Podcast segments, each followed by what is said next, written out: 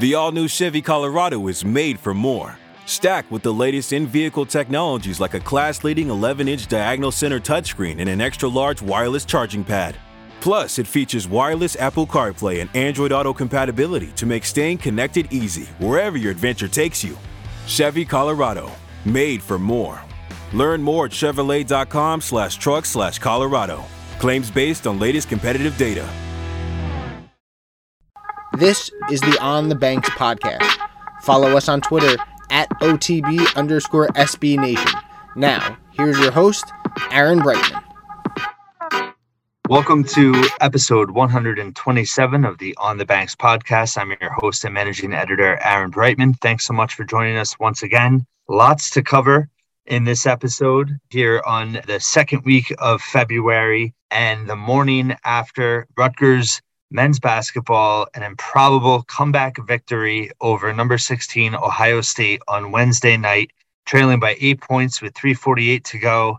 They end the game on a 10 0 run, five block shots over the last two plus minutes, uh, holding uh, the Buckeyes to zero points, zero made field goals, and a heroic effort yet again by Geo Baker, eight points and an assist, including a block shot on the final play where Ohio State's Justin Ahrens uh, had a three point attempt and, and Geo got fingertips on the ball, and uh, the game was over really uh, just an amazing win for this team. Back to back ranked wins for the first time in program history since 2008. The uh, fourth quad one victory of the season for Rutgers, now four and three in quad one opportunities. And they've literally gone in the last week after these two wins, um, that devastating uh, one point overtime loss at Northwestern, not even being on the NIT bubble projections uh, that were made last week to now being uh, back. Well, I shouldn't say back, but now on the NCAA bubble in contention for March Madness. Um, Andy Katz of uh, NCAA.com and BTN uh, was pretty adamant about that even before the win uh, after Michigan State, but then after last night's win, um, really boasting their chances. And, and, and really, the next six games are all against quad one opponents. So it's the opportunity that exists Rutgers is two for two now in this eight game stretch against quad one opponents. Um, obviously, both were at home Saturday, much more difficult in the sense of on the road, where Rutgers has always uh, consistently struggled over the years. Um, although they already do have two road wins this season, um, they, they've squandered some opportunities as well. But um, winning at uh, number 13, Wisconsin, obviously will be a very tall task never won in Madison before. But at the same time, I mean, this has been such a roller coaster season. Who are we to doubt and say and even know what this team can do game to game? So I think that, you know, even if they obviously, uh, you know, aren't expected to win on Saturday, then you, you're right back at the RAC next week with Illinois, another top 15 ranked team, team that beat them by, embarrassed them by 30 points earlier in the season. Um, but a team Rutgers beat last year at the RAC comes to Piscataway next week with yet again another golden opportunity to earn a Q1 victory. So listen, the bubble is still evolving. The season still has a month to go, but the bottom line is Rutgers is in contention. They're eight and five in the Big Ten, and they uh, sit in firmly in the top half of the league. And, and and as much as net rankings matter, they're now 91 in the net rankings that came out on Thursday you know, I'm just a firm believer. And if this team finishes with a winning record in Big Ten play, 11 wins at a minimum, and finishes in the top six, even even seventh in the Big Ten, in a year where leagues like the ACC are way down, I don't know how the Big Ten's not going to get all their teams with winning records into the NCAA tournament. And I, I think as as important as the net is with the selection committee, I just focus on that. And if you look at it that way, Rutgers needs three more regular season wins with seven to play to get to that 11 win mark. Obviously, 12 would put them in even firmer position. And then you have the Big Ten tournament. But what was uh, a pipe dream a month ago after the uh, incredibly disappointing start in November has now turned around significantly. They're certainly not over the hill yet. Lots of work to be done. But I think they're at the point where they're they can start to see the top of the hill and I, I, think they're getting there. And the leadership of, of Geo Baker, Ron Harper Jr., the evolution of this team with the development of Paul Mulcahy, Cliff Omoruyi, and the bench play at times of Dean Reiber, Mawot Mag, and, and Aundre Hyatt. This team has the tools. Caleb McConnell with the, the, the block of, you know, the century, whatever you may call it. Uh, I wrote about that this uh, this morning. I also have um, an article on Geo Baker's uh, historic performance and his legacy and, and what it means to this program um, you know, all, all, of their contributions. This team is is believe it or not, as a veteran team, they're still coming together. They're still evolving. They're still gelling. And if the uh, results of the past few weeks are, are any indication, you know, the best very well could be yet to come. Moving on, lots to cover within Rutgers athletics. Wanted to, to also mention the passing of former athletic director Bob Mulcahy, who sadly passed away on Monday at the age of 85. His legacy, of course, um, hiring Greg Schiano to take over the football program two decades ago, uh, the expansion of the football stadium. Uh, also, an underrated hire, Scott Goodale, of, uh, hiring him to run the wrestling program towards the end of his tenure as athletic director. And also, the hiring of Glenn Crooks uh, for women's soccer really paved the way for the emergence and and um, the most successful program in the athletic department over really the last decade plus. Crooks, you know, really uh, made women's soccer a winner, hired Mike O'Neill and really mentored him, the current head coach who's now taken Rutgers women's soccer to two college cups over the last six years. So Mulcahy's influence um, also in the state of New Jersey and his career, uh, Rutgers Hall of Famer, New Jersey Hall of Famer, uh, and may he rest in peace and always be remembered fondly. The Super Bowl Sunday this weekend, Rutgers represented once again on both sides. Sebastian Joseph for the Los Angeles Rams, he's been injured, but hopefully will play. Uh, there's been hopes that he would come back in the playoffs, and th- there is a chance he'll play on Sunday. And then journeyman Clark Harris, 14th year in the league, long snapper for the Cincinnati Bengals.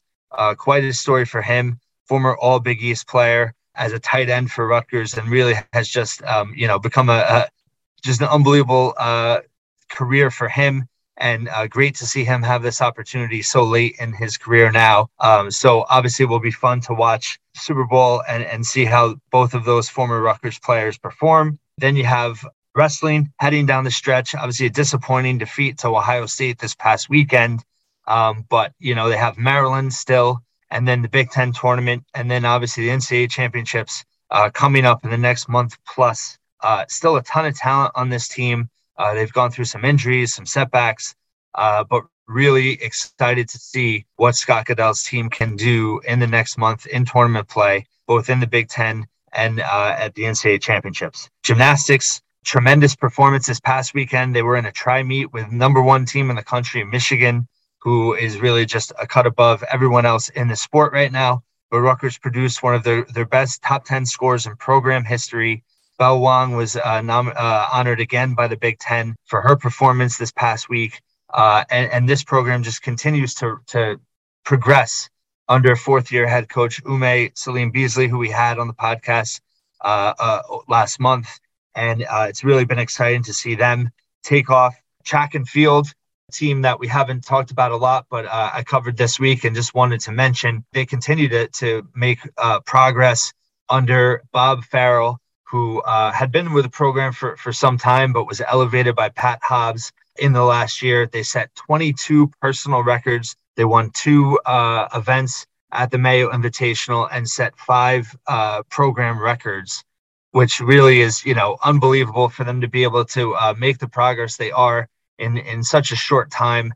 Uh, with uh, Big Ten championships coming up, and really the, the star has been freshman distance runner Alex Carlson, who's now set three school records um, and set a new one in the 3000 meter, has the mile record, and then was on the uh, distance medley relay team that set the program record, both records that were 19 years old. So that that's another program that I think doesn't get enough attention that is obviously making progress. Men's lacrosse uh, is now 2 0 on the young season with wins over LIU and Marist. So that is uh, obviously a promising start for them. And they take on St. John's this weekend on the road. Brian Brecht's team uh, looking obviously to repeat from last year in terms of making the NCAA tournament and potentially going even farther than the quarterfinals. Uh, we had him on last week, and you can catch that, you know, in our archives wherever you you get your podcasts. But today's episode is to preview and focus on women's lacrosse after a historic campaign last year under uh, second year head coach Melissa Lehman, now entering her third season, um, having led Rutgers to its first ever NCAA tournament victory. Also, some significant first time wins in uh, Big Ten play over Johns Hopkins. And now, preseason pick to finish third out of a seven team Big Ten conference in the preseason rankings at number 16 and number 17, depending on the poll you're looking at. Three best players uh, in the program are back. TT Neslonsky back for a fifth year uh, due to the extra year of eligibility with COVID. And then two All Americans and Cassidy Spilis and Megan Ball. This team is still young overall and a ton of potential. And I think, you know, really of all the progress that Rutgers teams made in 2021, I think women's lacrosse was uh, the most surprising. Um, and also, you know, I think the most encouraging just in terms of what Lehman's been able to do in such a short time, turning this program around. And the future is certainly bright for Rutgers women's lacrosse. And to talk more about the program and the season ahead, we welcome in head coach Melissa Lehman. It's now my pleasure to welcome back to the On the Banks podcast, Rutgers women's lacrosse head coach Melissa Lehman. After a tremendous season on the Banks last season, about to start the 2022 season opener this Saturday in Delaware on February 12th. Coach Lehman, thanks so much for being back. Thanks so much for having me, Aaron. Very, very excited for this season. So, talking about last season, obviously unprecedented success uh, in terms of your wins in the Big Ten, uh, beating programs that Rutgers has never beaten before, and then obviously the first ever NCAA tournament victory in program history. A veteran team back what has this offseason been like and and in terms of the work put in to build off of what was accomplished last season yeah i mean building off of a historic season um, definitely was exciting because our players were hungry. They got a taste of what it felt like to compete with the best teams in the country. And so to stay relevant and stay at the top and to be able to have wins and be in those types of games that we were in last year, you need to continue to raise the bar every day of practice. And so it has been great having some veteran leadership back with Marion Hartshorn and TT Neslonsky, both returning captains, and um, just the experience they have to set set the bar high for this team and so we talk a lot about our expectations what it looks like to be a championship team at practice every day. And so um, we're just excited to to get back going this year. It's been awesome to be with the team in a more normal situation this year at practices. Um, and they're they're fired up. They're hungry to get going and get get another shot um, you know working towards our goals of competing and, and winning and winning championships. And talking about the roster, uh, you mentioned TT Neslonsky and Marion Hartshorn, your captains. How important has their experience both prior to you coming to Rutgers um, and and being you know with the program prior to that, what they went through, um, and then now you know really helping lead your culture and the change, the positive change that you've had uh, in the program the last couple years.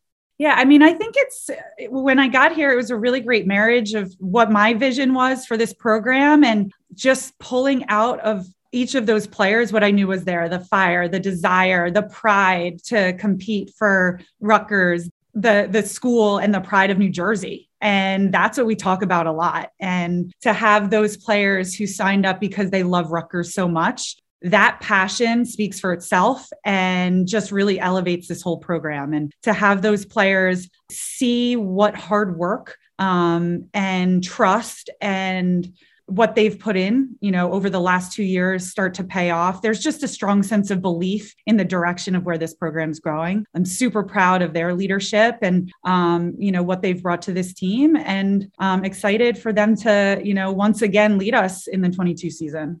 And obviously, in terms of uh, you know two uh, extremely important players of this team, Cassidy Spilis and Megan Ball, both returning first team All Big Ten players, both preseason All Americans. How has their development been, both from last season through the off season, and and how much of a step do you expect them to make this season? Yeah, I mean, the two of them are competitors. You just see them day in and day out. On game day, you know they're going to bring it, but they do exactly that at practice and they have since their freshman year. So, what special players they are. Um, so, we are excited for them, but now they're juniors and they're experienced players. And we, you know, will be looking to them to, to lead in so many more ways this year and be more vocal captains. And um, they're the players that rise up when, when the game is on the line and you know you can count on them. And I'm excited um, you know, they they are really doing a great job leading some of the units that they are in charge of. Um, you know, Cassidy and Meg being on the draw team is huge for us, and um, Meg just really focusing on the defensive side. She's been a huge um, part of the development I've seen in this offseason on that side of the ball. So um, I'm loving what I'm seeing from the two of them, um, and I know they'd be the first to tell you it's the the teammates that make them look good, but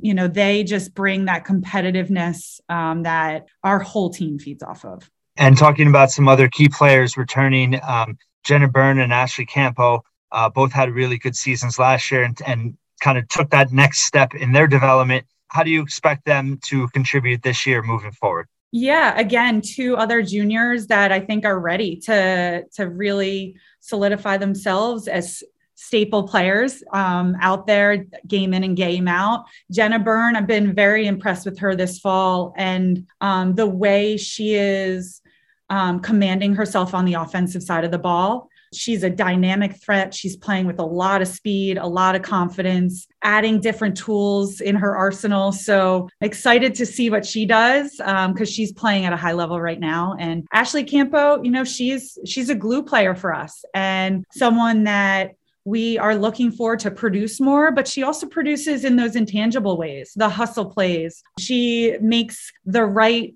cuts on offense to open up space for her teammates. So she's kind of that glue player that we'll continue to rely on. Um, and I know, you know, she's excited for this junior year.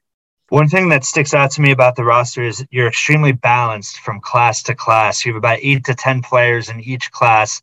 Um, with such a veteran core returning, um, how challenging is it to also have you know the younger players step up and have time to develop? And who has kind of stuck out to you in terms of players ready to take that next step this season? Yeah, I think that um, we definitely have a lot of experience, but one of the ways that we play and we like to coach is it's about team chemistry and it's about creativity and understanding each other's strengths. And, um, you know, wh- when you only have a certain amount of spots, you have to find, you know, who's going to be able to go in and give us a spark when we need it. And what is that strength of theirs? And so definitely looking to play more players this year and give more time to give us a new look, um, play faster in different ways. And I've been really excited to see some of our freshmen come along. Emily Clothier, she's a midfielder from New Jersey. Um, she is definitely someone with a lot of athleticism that I'm excited um, for Rutgers fans to, to see this year. Um, Maddie Karp is a freshman defender who's playing pretty confidently, very athletic. Um, and then we've seen, we've moved positions around a little bit. You know, I think we are heavy on the attack side with players that have played um, and had significant minutes. And so moving um, Michaela Dever to a more of a midfield role that she can give us good minutes on both sides of the ball. Um, she's been playing well. So um, excited about that, as well as,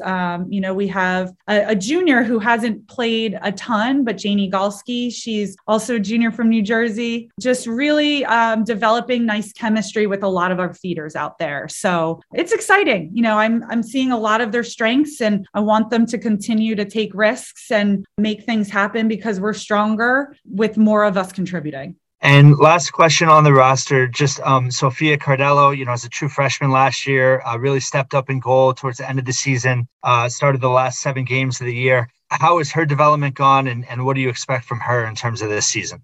Yeah, I mean, last year she had an unbelievable freshman year. She Ta- being tasked as a freshman goalkeeper in only Big Ten games is not easy to do. And she came up just huge for us in many of our wins, including the Penn State and Maryland wins. So, I mean, what she was able to learn as a freshman, um, the confidence she gained, she brought that in from day one stepping back on campus. And so, very excited about her presence, what she brings to this team. She's a calming presence and she's playing at a high level right now. So, we are excited to have her anchor this defensive unit. So, switching gears a little bit, in terms of schedule, obviously last year didn't have a non conference schedule due to COVID. How challenging and I guess beneficial in terms of the way you finish out the season, winning four of your last six. Was that league only schedule? And i guess what was the biggest takeaway for this team now coming into this year where it's a, a obviously a more traditional schedule?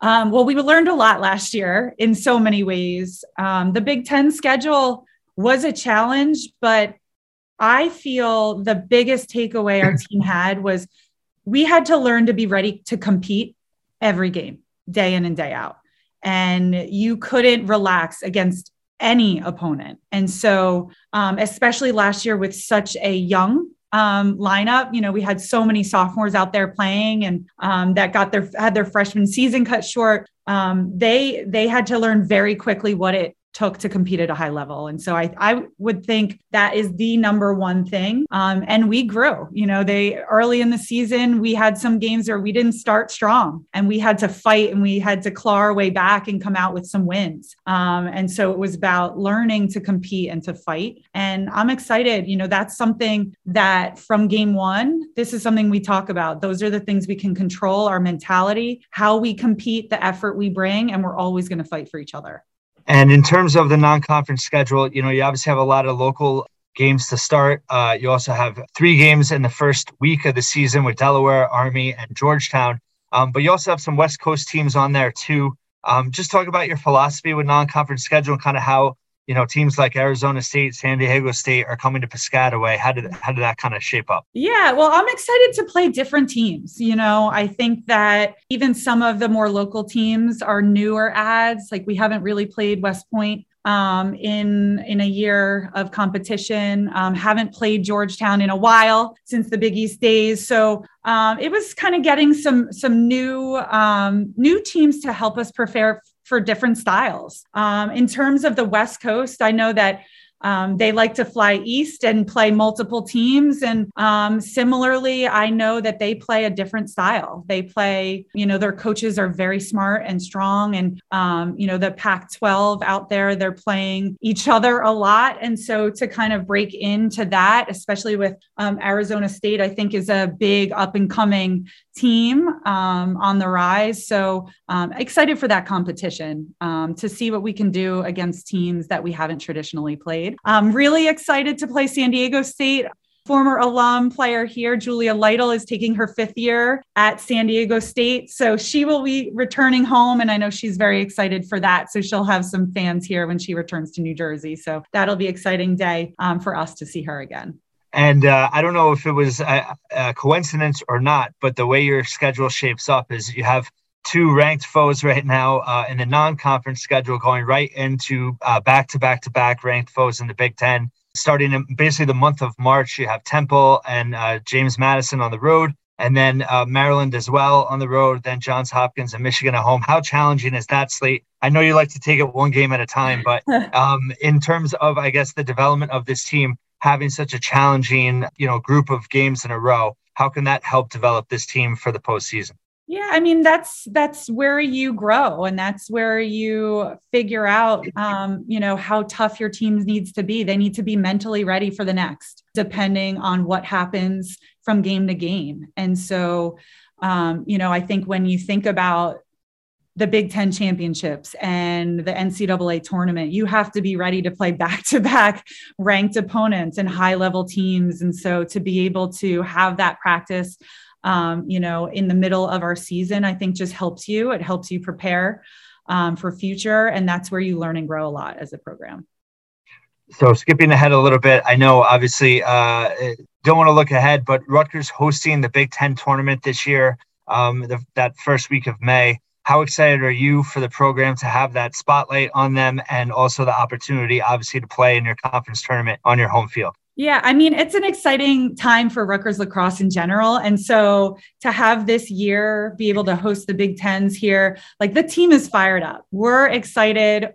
Um, we want to, you know, blow it out of the water in terms of getting excitement in the state um, with a lot of fan attendance. And so that's a huge goal of ours. And um, I, you know, I think it's a driver. It's an extra motivator when you know you can compete on your home turf for a championship. Like that is driving our team. And um, you know, I think it's it's about putting in the work now so that um, we can be in the position to be competing on our home turf for the championships. And so that has driven this team throughout the entire fall. Um, and we're just excited. Um, you know, the top four teams in the conference go. So that's added extra, extra motivation for us to compete and be ready um, to make some noise.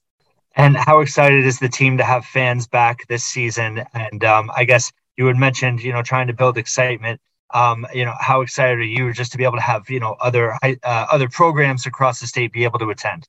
Yeah, it's huge. I mean, first of all, we have um, a great following in terms of our parents. So I'd like to shout them out first and what they did last year, even when they couldn't be in the stands, we felt their support. Um, but we know we're going to hear them and feel them in SHI here, which is excited with 10 home games that we get this season.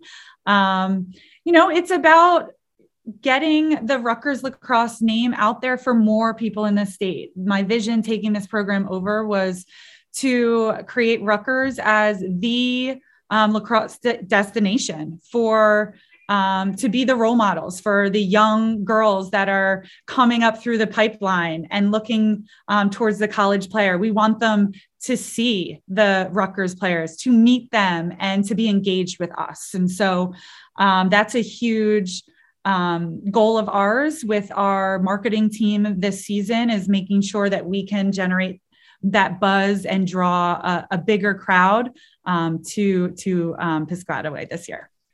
And a couple more for you, Coach. In terms of um, you know building that name across the state, you know how much has Rutgers athletics success um, in multiple sports helped? How exciting has it been to be part of that turnaround as an athletic department? Um, and and what has the camaraderie been across you know the entire department with other programs, other coaches, and the players? Yeah, I mean, last spring was so exciting with all of the teams competing at one one time together and seeing how strong the teams were, what accomplishments um, across the different programs, whether it was men's lacrosse, you had women's golf, um, everyone was playing at the top of their game. And to have that followed up with the tremendous seasons we've seen um, with women's soccer and field hockey um, this fall, I mean, it the buzz is great. The athletes are on board and supporting and getting fired up for one another.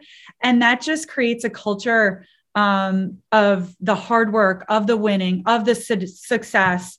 Um, and it, it's a great time to be at Rutgers right now. And so um, you know i think that's what drew me here. You come here you talk to the people that are here. It's evident that these pro- programs are on the rise.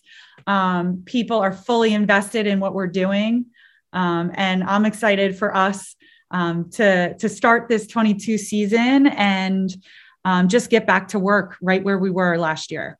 So, last question for you. Um, preseason picked uh, to finish third in the Big Ten, which would be program best. Preseason in the polls, uh, national polls, number 16 and number 17, respectively. How has it been in terms of teaching this team how to deal with increased expectations? And what does uh, this team ultimately need to do to be able to meet or exceed those expectations this season? Yeah, I mean, uh, first of all, getting that recognition is great for Rutgers. I am so excited for this program and um, you know what we accomplished last year and what's possible this year. But ultimately, it's it's about what you can control, and you can't control where you are in the polls. Um, you can control your mentality on game day. You can control how you approach every game and every opponent you also can control how you work together and support each other. And so um, that's really what it's about. And the the teams that are there late in the season are the ones that learn to be consistent and they play a certain way. And you know we want to be a team that plays together that fights and that is always going to compete. Rutgers women's lacrosse head coach Melissa Lehman thank you so much for being here again. Appreciate all your insight and uh, very excited to follow this team uh, once again this spring and best of luck to you.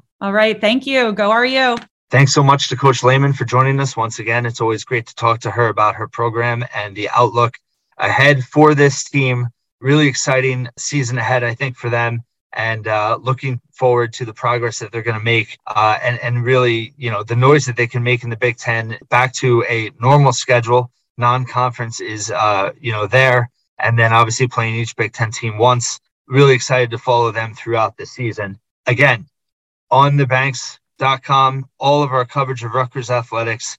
Uh, we have uh, coverage of every sport right now in terms of, of what's relevant in the season, winter sports, spring sports starting up. We'll have head coach, head baseball coach Steve Owens on the podcast next week, something to look forward to. And uh, obviously focusing on men's basketball shortly as well here on the podcast as the stretch run to March Madness is full bore right now with about four weeks left in the regular season. You can follow all of our podcasts wherever you get your podcasts on Apple, Spotify, wherever and on onthebanks.com. And you can follow us on Twitter at OTB underscore SB Nation. And thank you for joining us once again here at On the Banks. Follow On the Banks on Twitter at OTB underscore SB Nation and subscribe to us on Apple Podcasts. Just search On the Banks Podcast.